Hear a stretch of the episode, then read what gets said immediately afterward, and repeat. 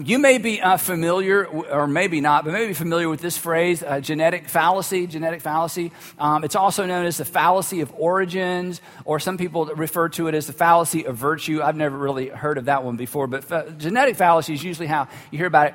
And if you remember back from school what a fallacy is, a fallacy is an error in reasoning, something that doesn't make any sense. It's an error in reasoning. For example, here's a famous one um, Dogs have four legs. My cat has four legs. My cat my cat is a dog. No, okay, so how about this one? Uh, Bill lives in a, an enormous, Bill lives in an enormous apartment complex. Bill must have an enormous apartment. Yeah, Okay, those are fallacies, right? You see that. Yeah, there's something about that doesn't make sense. Well, the genetic, the genetic fallacy is a fallacy, but it's a different kind of fallacy. This is a fallacy that discounts the rely when somebody discounts the reliability of information based on the source rather than the merits of the information. Me say that again. The, gener- the genetic fallacy is when you discount the reliability of information. Somebody gives you advice or somebody gives you information and you discount it based on the source rather than the merits of the information. So, for example, if I came in here here today and said, Hey, this morning I saw a report on CNN that, about half of you would be like, CNN, uh uh-uh. uh But if I got up here and said, Hey, this morning I saw a report on Fox News that, the other half of you would be like, Fox News, uh uh-uh. uh that before I even got to the information, you're already suspect of the information because of the source. Or maybe you're more in this camp. If somebody walked up to you this week and said, My preacher said, you'd be like, what, does your, what could your preacher possibly know that could help me, right? So it's easy to discount information based on the source of the information rather than the merits of the information. But you know this advice Advice in particular should be judged on its merits, not on its source, oftentimes, right? Advice, especially any information, but especially advice, should be judged on the merits of the advice, not the source. If not, if not, if you fall for the genetic fallacy, which so many people do, you might become your own worst enemy. Your own worst enemy. Now, this is, as you may know, this is part three of this series. We're wrapping this series up today, How Not to Be Your Own Worst Enemy. And we've all been our own worst enemy, and we can all laugh about some events in our lives where we were our own worst enemy. I told you about my college experience. Maybe your college experience was similar. And those are things we can laugh about, but we've also seen people kind of do it up big, right? You've seen someone undermine a marriage and became their own worst enemy. They became their own worst enemy financially, they became their own worst enemy academically, became their own worst enemy professionally. And you saw this playing out and you just thought to yourself, stop, just stop. You are doing this to yourself. You could see the results before the end got there, right? And when you see somebody do it up big, like really blow up their whole life, and maybe you are that person and you can't believe I'm talking about this today, or maybe you're in the middle of it, but maybe you're on the front end of it. And if you're on the front end of it, I can't tell you how grateful I am that you're here today and that you're listening or that you're watching. But when you see somebody do it up big, you think exactly what I think. You think, I would never do that. I just would never do that. And maybe you won't, and hopefully you won't, but here's what we've said every week you have the potential to do it up big. You have the potential to become your own worst enemy. And the reason we know that's true is because you have participated in all of your bad decisions. You were there for all of them. As we said the first week, you were the mastermind behind, behind some of your worst decisions. And the reason that's a big deal is a single bad decision, right? A single bad decision is always the first step toward becoming your own worst enemy. The, every habit, every bad habit has a first time. Every pattern has a first line. Every journey has a first step.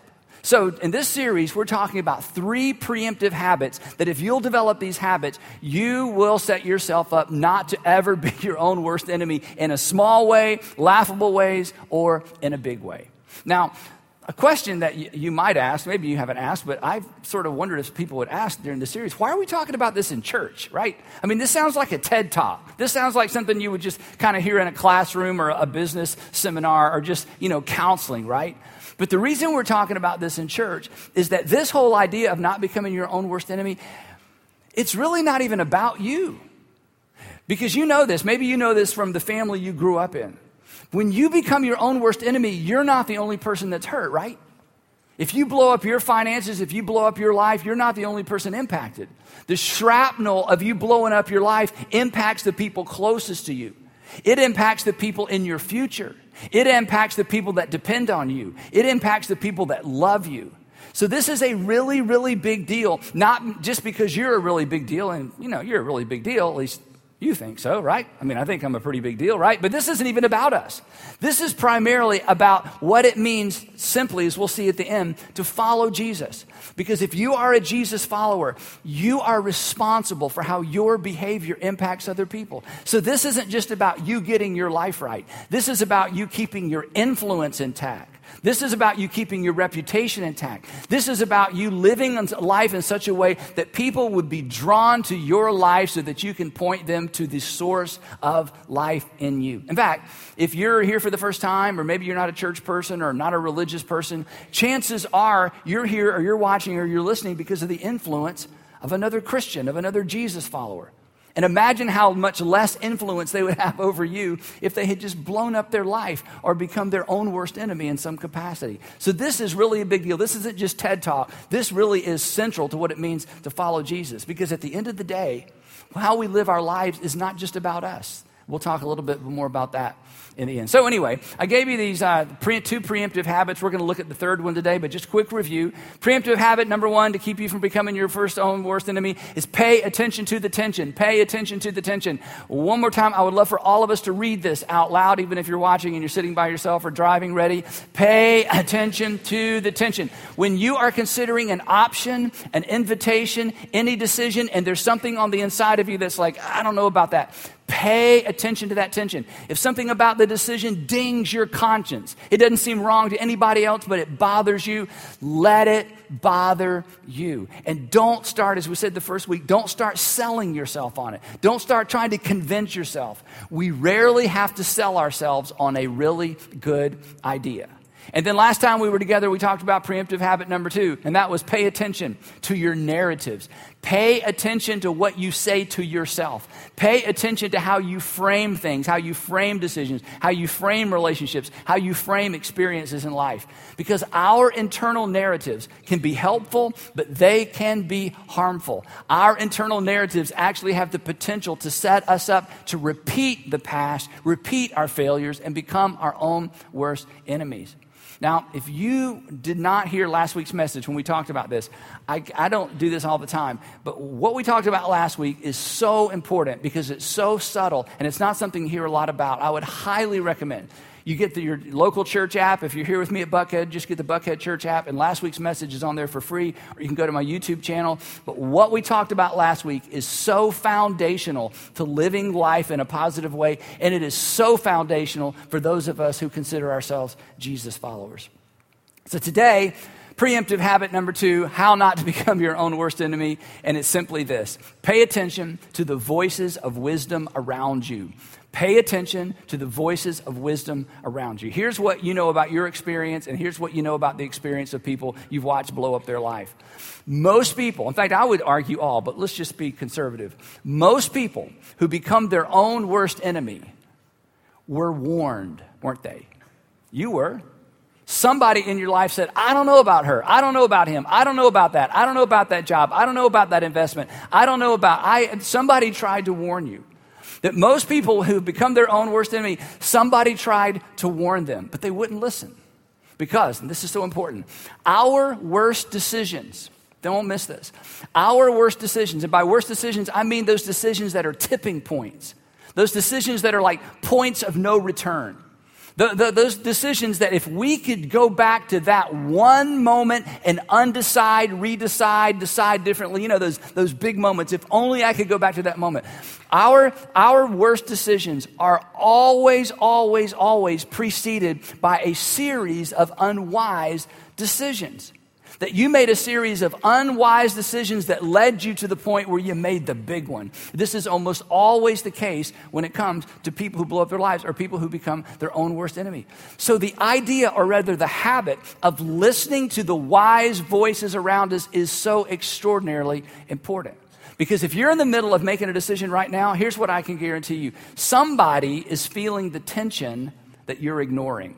Somebody's feeling the tension you're ignoring. There's somebody around you who is, not distracted by your internal narratives. Those things that you constantly tell yourself, they're not distracted by those things because they're not aware of those things. There's somebody around you that's connecting some dots that maybe you're not connecting.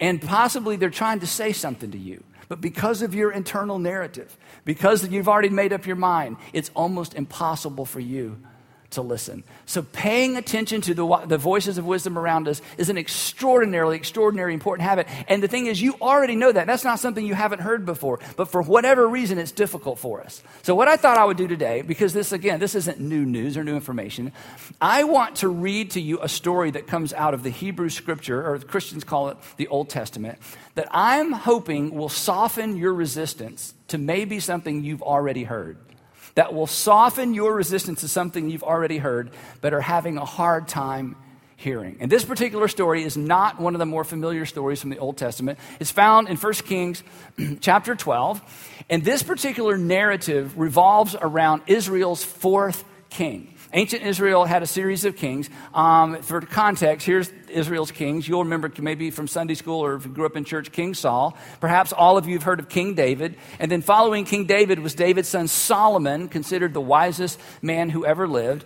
And the assumption was that after Solomon died, his son Rehoboam would then take the throne of Israel. Now, to fully understand this story, there's one other character I have to introduce you to. His name is Jeroboam. And who is Jeroboam? I'm so glad you asked. And here's where the story begins. Now, Jeroboam, not Rehoboam, Jeroboam. Now, Jeroboam was a man of standing. That is, people thought this guy had it going on. He was an extraordinary leader, he was well known in the community. And when Solomon, when King Solomon saw how well the young man did his work, he put him in charge of the whole labor force, which was a big, big deal. This is like becoming part of the cabinet uh, in, in, our way of thinking. He got elevated to, with to extraordinary influence in the kingdom of Israel because he was put in charge of forced labor. Solomon, by this season in his life, was building so many buildings and so many monuments to himself that he had, get this, over 150,000 150,000 stone cutters and stone transporters. That just about the entire male available population in that area of the world worked for King Solomon. And it wasn't paid labor as much as it felt like forced labor because he was doing these massive building projects. So um, Jeroboam is in charge of this extraordinarily important and, and big project. And one day, he's leaving the city of Jerusalem, and something very odd happens. About that time, Jeroboam was going out of Jerusalem, and Ahijah, the prophet of Shiloh, met him. So he's leaving Jerusalem, and this prophet walks up, and whenever a prophet walks up, you know something strange is about to happen. Well, this was really strange. The prophet walks up to Jeroboam and takes off his coat. The prophet takes off his own coat, and then he rips it apart, begins ripping up his coat. And he rips his coat into 12 pieces. And then he hands 10 pieces of his own coat to Jeroboam. And then he says this This is what the Lord God says to you I am going, I am going to tear the kingdom out of Solomon's hands, and I'm going to give you 10 of the tribes. As you may remember, Israel was made up of 12 tribes. And this prophet says that Solomon, the king, is going to lose 10 of them. And Jeroboam, you are going to be king of 10 tribes of Israel. And why? Well, and this may be hard for you to take if, depending on how, how you grew up in church. But by this time in history, King Solomon had become a pagan king. I say he was a pagan king because he worshiped multiple gods, and that's the definition of a pagan somebody who worships multiple gods. He'd become a pagan king. He worshiped all the gods of all his wives, and he had a boatload. He had a trainload. He had so many wives, they were numbered. He couldn't even remember their names because he married everybody famous as daughter from all the surrounding kingdoms to create peace treaties. But consequently, he began to worship their gods as well. And he was building them temples and places of worship all over Judea, which was absolutely against what God had told Israel to do. So by this time, he has abandoned basically his faith, and consequently, King Solomon is treating his subjects subjects like all the pagan kings treated their subjects. He treated them like slaves. So this prophet says God's fed up with that. And when King Solomon dies, the kingdom's going to be divided. In Jeroboam, you're going to get 10 of the tribes. But I will, God says, I will not take the whole kingdom out of Solomon's hands. And then he goes on to say this God says, I made a covenant with David, and I'm going to keep my end of the deal, but David's lineage is not going to have the whole kingdom, just two out of the 12 tribes. Well, apparently, this was so weird um, to Jeroboam that he didn't keep his mouth shut and he began to talk to people saying, I met this crazy prophet. He tore his coat up. He gave me 10. I mean, this is just weird. And word got back to Solomon, word got back to Solomon that Jeroboam, it had been prophesied over him that he was going to be a king in Israel. So Solomon did what ancient kings do when they realize that their dynasty is threatened. Solomon tried to kill Jeroboam. But Jeroboam found out about it and he fled to Egypt and he stayed there until Solomon finally died. Now, this is where the story gets really practical and really interesting. But first of all, any questions so far? Are you following this? All the OMs, everybody's got an OM. Okay, here we go. So, Solomon dies. The assumption is that Rehoboam is going to be coronated the king. He's going to take his father's place without any challengers. So, um, this is where the story picks up. So, Rehoboam the Solomon's son went to Shechem, a city north of Jerusalem, where the, the, actually the original capital of ancient Israel. For all that Israel had gone there to make him king. This is the best day of his life. When Jeroboam, who Solomon raised up but then headed off for Egypt, when Jeroboam heard this, when he heard that Solomon was dead, he thought, oh, it's safe for me to come back home because the king is dead. When Jeroboam heard this, he was still in Egypt where he had fled from King Solomon. He returned from Egypt. And so they, they being the assembly that represents the people, so they sent for Jeroboam. So the representatives of the people sent for Jeroboam because he was still an outstanding leader and had so much, had the respect of the people. And he and the whole assembly that represented the nation of Israel went to Rehoboam and said to him, so they, the king's about to, the Rehoboam's about to be, become the king. And so the assembly that represents the people says, um, you know, future king, or maybe they'd, they'd already coronated him by this time, he was king. They said, hey, we, we have a request. And he said, What is your request? And they're representing all the people. And here was the request Your father Solomon put a heavy, heavy yoke on us. Your father was like all the other kings, he treated us like slaves. But now we want you to do something different. But now we want you to lighten the harsh labor and the heavy yoke that he put on us. And if you do, Rehoboam, we will serve you willingly. We will serve you. But you got to stop with all the nonstop construction. You got to stop with all the taxes. You got to stop from taking all the men out of our cities and sending them off to these foreign places to cut stone and drag them to build these monuments to your father. We will serve you willingly. Well, at this point, Rehoboam makes two really, really good decisions. The first one is this. So Rehoboam said, answered, Go away for three days and then come back and so the people went away. So this was a good decision. He said, Let me, let me think about this. Good idea. And then King Rehoboam made another good decision. Then King Rehoboam consulted the elders, the old guys, the elders who had served his father Solomon during his lifetime. Another really good decision. These guys are older, they're wiser, they have perspective. And they knew some things that Solomon didn't know, and they knew some things that Rehoboam would never know. Now, for those of you who lead an organization or lead a department, or maybe you're an entrepreneur, you have several companies, or you, you, know, you run a franchise, you know this. I know this as a leader. There are things you never know as the leader. There's, all, you know, there's always yickety yak, and people have conversations and opinions, and you almost, you almost never get that information. And it's always important to have people who will be honest with you because information doesn't usually flow up unfiltered in an organization, and it certainly didn't in a kingdom. So this was a good idea because these men who had advised Solomon, they knew the real deal. They knew what Solomon didn't know, and they knew what Rehoboam would never know as king. So these were, these were good men to go to for advice. And he, and he asked them, he said, How would you advise me to answer these people? He asked. And here's what the old guy said They said, If today you will be a servant to these people, and if you will serve them and give them a favorable answer, they will always be your servants. Do you want to be a king of a united kingdom? Then here's how you put their interest ahead of your own. You put their interest ahead of your own. Very wise counsel, very good leadership instruction. These guys knew. But here's what Rehoboam thought Rehoboam thought what maybe we would be tempted to think. What do a, what do a bunch of old men know? What do a bunch of old men? They've already lived their lives. They've already had their time. They've already had their time in the sun. They've already had their influence. They, they, they don't understand. I'm a young man with my whole life ahead of me, with a legacy to build. What could they possibly know? And he discounted their good advice because of where that advice came from. But Rehoboam, rejected, rejected the advice the elders gave him. It was what he needed to hear, but it was not what he wanted to do. But it was the only way, and this is where we so need to, this is where we need to dial in as uh, individually. It was the only way to get to where he wanted to be.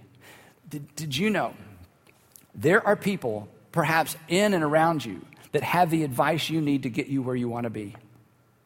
And you're discounting their advice because of who they are. They haven't walked in your footsteps. They've never run a business. They've never been a parent. They're, you know, they're only 18 years old. They've never been where you are. They've never gone through a divorce. They've never been in a second marriage. They've never tried to blend a family. They've never moved out of town to the big city. And you have a thousand reasons to discount their advice. There perhaps is somebody around you who has advice that will help you get to where you want to be. In this case, for Rehoboam, it was a united kingdom but he didn't want to listen. So you know what he did? He did what we do. He found some folks who would tell him what he wanted to hear.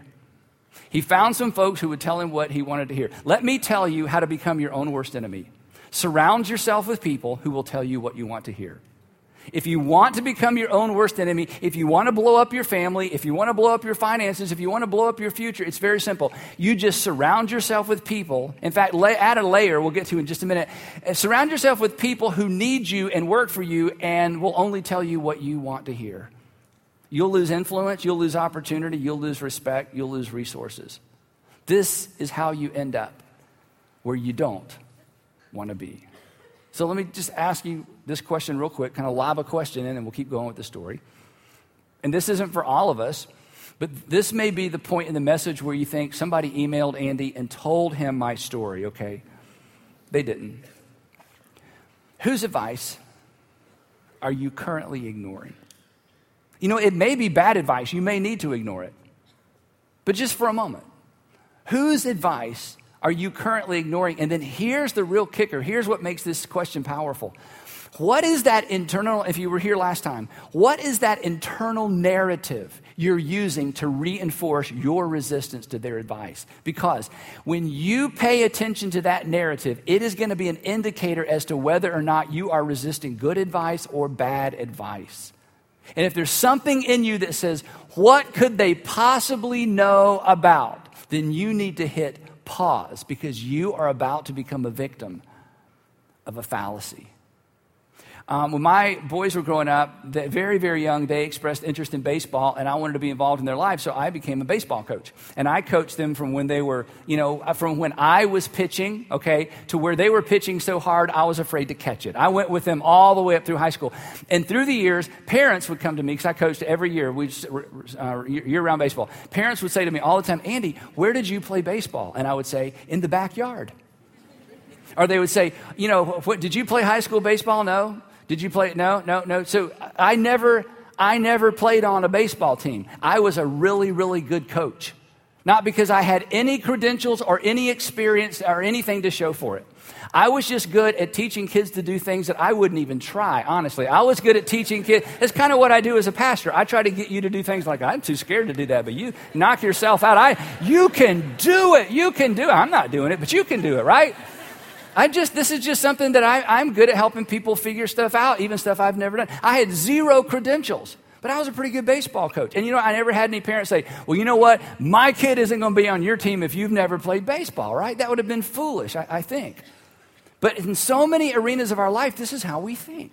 And you know what? There's a time to be cautious about that. All I'm saying today, because of this story, is be careful that you don't discount good information, or more particular, in particular, that you don't discount powerful, personal, important advice because of the source of the advice. Back to the story. But Rehoboam rejected the advice that the elders gave him, and he consulted the young men who had grown up with him and were serving him. Young men who had no more life experience than he did. Young men who had no more insight than he did. Young men who worked for him. And again, as I said earlier, when the only people who have access to you are people who need you or who are people who want something from you, when the only people who have access to you are people who need you or want something from you, you are in a dangerous, dangerous place. And that's why we all have to be so proactive to bring people into our sphere of influence and give them opportunity to influence us from the outside. Because as life goes on and as you're more successful, more and more you will naturally be surrounded by people who need you or want something from you. And in this case, Rehoboam chose the men who needed him and wanted something from him. And so he asked them, What's your advice? How should we answer these people who say to me, Lighten the yoke your father put on us? Because come on, we can always find somebody who's going to tell us what we want to hear, right? We're going to always be able to find people who tell us what we want to hear so we can do what we want to do. And here's the challenge.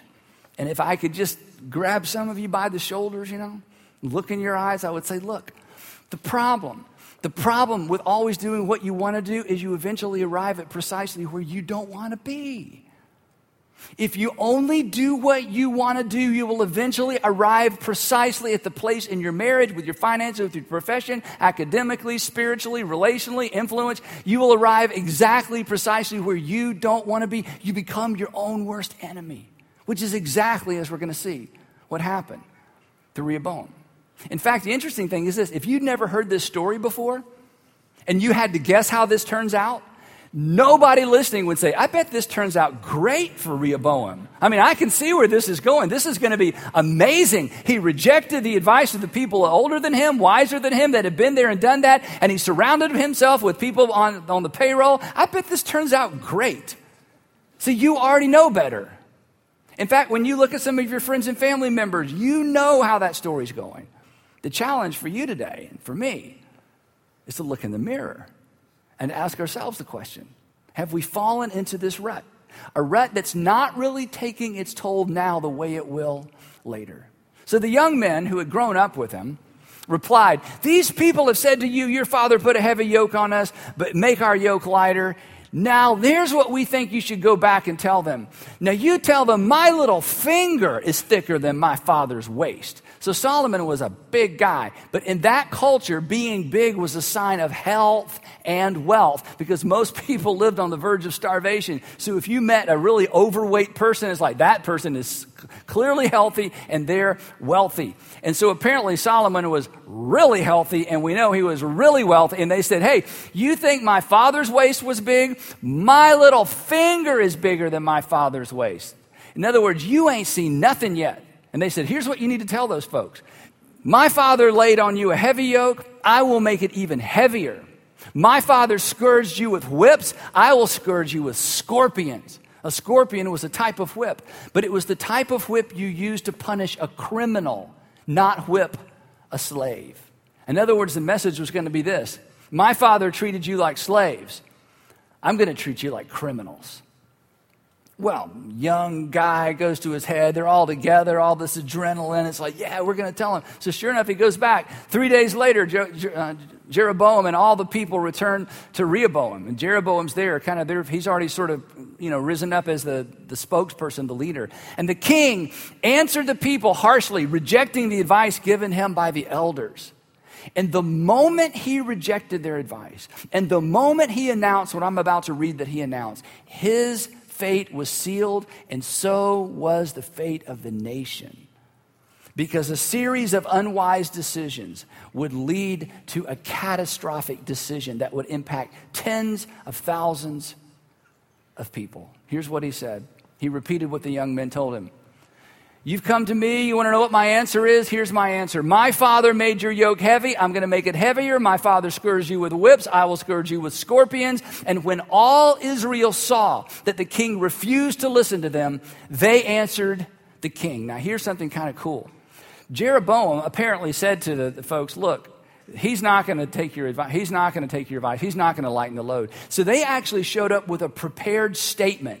And this statement, we know, was a quote from a document that a rebel back in David's time had prepared when he rebelled, rebelled against David. And this was a document that had floated around. So this was a well known script. So they read this older script to remind the king hey, this is a big deal. This isn't just a handful of us. We speak for the nation. And here's what they said they said, What share do we have in David? What part in Jesse's son? Jesse was David's father. To your tents, Israel. Look after your own house, David. Talking to David's relative, Rehoboam. To your own, where, to your tents, Israel. Look after your own house. In other words, this was their way of saying, I don't want to be t- too rude. They were saying, look, go build your own blankety blank cities and palaces. Hey, we don't recognize your right to rule. Go rule yourself. That was the strength of this message. So, the Israelites threw up their hands and said, You're not going to be our king. The text says they went home, but as for the Israelites who were living in the towns of Judah, the two tribes, Rehoboam still ruled over them. And then Rehoboam doesn't believe this has even happened. He doesn't even believe this is real. He goes home, things settle out. He tells his advisors, Look, just give him a few days, give him a few weeks. It's all going to work out. This kingdom isn't going to split up. so then King Rehoboam made another terrible decision. He sent out Adoniram, who was in charge of forced labor, but all of Israel just stoned him to death. We're not working for you. You didn't listen to us. You had an opportunity to rule a united kingdom for as long as you lived, but it had to be all about you. And you wouldn't listen to the wise counsel because what do a bunch of old men know?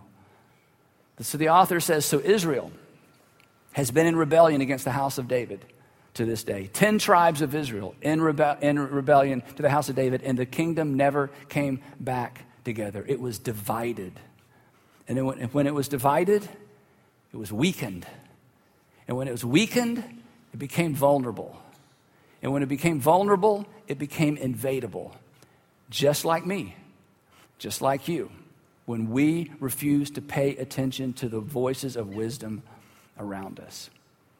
So here's, I mean, th- this, you've heard this before. You know this. You've given this advice, but I'm just throwing it back at you. Find someone Find someone who has nothing to gain and nothing to lose by telling you the truth. Find someone who has nothing to gain and nothing to lose by telling you the truth. And you simply ask them, What would you do if you were in my shoes? I know you've never walked in my shoes. I know you never run a company. I know you haven't even been married before. I know, I know, I know. But what, what you see, uh, you seem like a wise person. What would you do if you were in my shoes? It's so simple. You don't have to sell yourself on this idea. You know this is the right approach. The question is this is what I ask myself is why don't we? And why won't we? And there's several reasons. For one, in many instances, we already know what they're going to say, don't we? I mean, if you already know what somebody's going to say when you ask them, you know what to do, don't you? If you already know what a wise person is going to say when you ask them, then you already know what to do. So just do it. And if you're not willing to do it, ask. The other reason, and I think this is all of us, is sometimes we just don't think it's anybody's business, right? It's, it's nobody else's business. And please don't miss this. It may not be any of their business. You are inviting them into your business. And here's why you need to do that because private decisions have public consequences. Private decisions have public consequences. Private decisions don't stay private, do they? Private decisions don't stay private. Many years ago, when I was just out of college and I kind of bumped into an issue in my life, and I, I needed to invite some people in. And I remember being so embarrassed about talking about what it was I needed to talk about. And one day it dawned on me, Andy, this little itty bitty baby dragon, it could grow up to be a big old mama or daddy dragon and devour your whole life. And if it becomes a big dragon and devours your whole life, everybody's going to know about it anyway. The people who like you and the people who don't like you, the people you love and the people you don't love. So why not take a risk and invite some people who care about you and now to deal with it while it's small so it doesn't become big? And of course, it's embarrassing. But private decisions and private issues and private habits don't stay private. So, no, it's nobody else's business. Wise people make it somebody else's business for the, for the sake of their future, but more importantly, for the sake of the future of the people you love, the people around you. And then, guys, if I could just say something to you, I think one of the reasons we don't do this, I mean, you already know the answer what I'm going to say, it's just our ego. It's because success is intoxicating. And look, just burst your bubble. Success doesn't mean you're smart. And success doesn't make us smarter. In fact, success often makes us more careless. It makes us clueless. I mean, I've heard men say, not exactly these words, but through the years, well, Andy, you know, you try to get a guy to go to a parenting seminar, You try to get a man to read a book about being a father? No, I'm not going to do that. Why? Well, I was, I was a kid once. I know how to raise one. Hey, I had a surgery once. Would you let me do surgery on you? I don't think so. And I wouldn't let do, you do. I mean, it just it doesn't make any sense. Somebody can see what you can't see. Somebody is connecting dots. You're not connecting. There's somebody perhaps close to you that is not distracted by your internal narrative because they have a different narrative. They can see what you can't see, and you lose if you don't know what they already know. So here, here's, I want to challenge you to, to, to make a commitment, e- even if it's just for a month or maybe even just for a week. But this is, this is a habit that will serve you well. In each of these messages, I've, I've asked you to make a specific commitment related to the message. And the commitment related to this one is simply this Would you commit, I will not automatically discount advice based on the source of the advice? I'm telling you, this will serve you well for the rest of your life. I will not automatically discount advice based on the source of the advice. Now, obviously, there's advice we should all discount. But that, you know, that, that reaction, that quick reaction when how could they know? What do they know? They're too old. They're too young. It, it's a guy. How could a guy possibly? It's a woman. How could a woman possibly? You know, it's somebody that doesn't understand. They've never lived in the South. They've never run a company like this. They've never worked. They, we immediately discount advice. Would you just decide, you know what? For me, I'm not doing that. I will not automatically discount advice based on the source of the advice.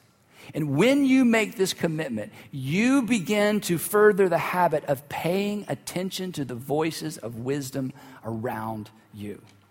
Because, and you know this already, wise voices, wise voices set you up for wise choices. And why is this a big deal? Because every single person that's blown up their life, every single person that's become their own worst enemy, that final decision that one moment in time they wish they could go back and undo was preceded by a series of unwise, unwise, unwise, unwise decisions. And when we surround ourselves by, with, and when we listen to, and when we open ourselves up to the voices of wisdom, we make better decisions. We live with fewer regrets. We avoid becoming our own worst enemy. So, one more time. Whose advice are you currently ignoring?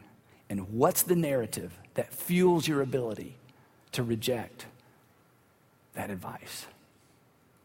So, wrapping up, these are the three preemptive habits I hope that you'll take seriously. Number one, pay attention to the tension. Number two, pay attention to your narratives. We've talked some more about that today. And number three, pay attention to the voices of wisdom around you. And again, not just for your sake. This is not about you. This is as much about the people around you. When Jesus, the night that Jesus was arrested, he gave us our new covenant marching orders. He reduced all the teaching of his, his people down to one simple imperative. He said, You are, as my follower, to love as I have loved you to love as I have loved you. We, as Jesus followers, if you're a Jesus follower, you cannot love as God through Christ has loved you if you blow up your life over selfish, unwise decisions because you're not the only one that suffers. The people around you suffer, which means if you're a Jesus follower, this idea, these three things, have less to do with you than they do the people around you. So, pay attention. Pay attention to that tension. Pay attention to your conscience. Pay attention to those narratives, the good ones and the crazy ones and the odd ones and the ones that don't make any sense. And pay attention to the voices of wisdom around you.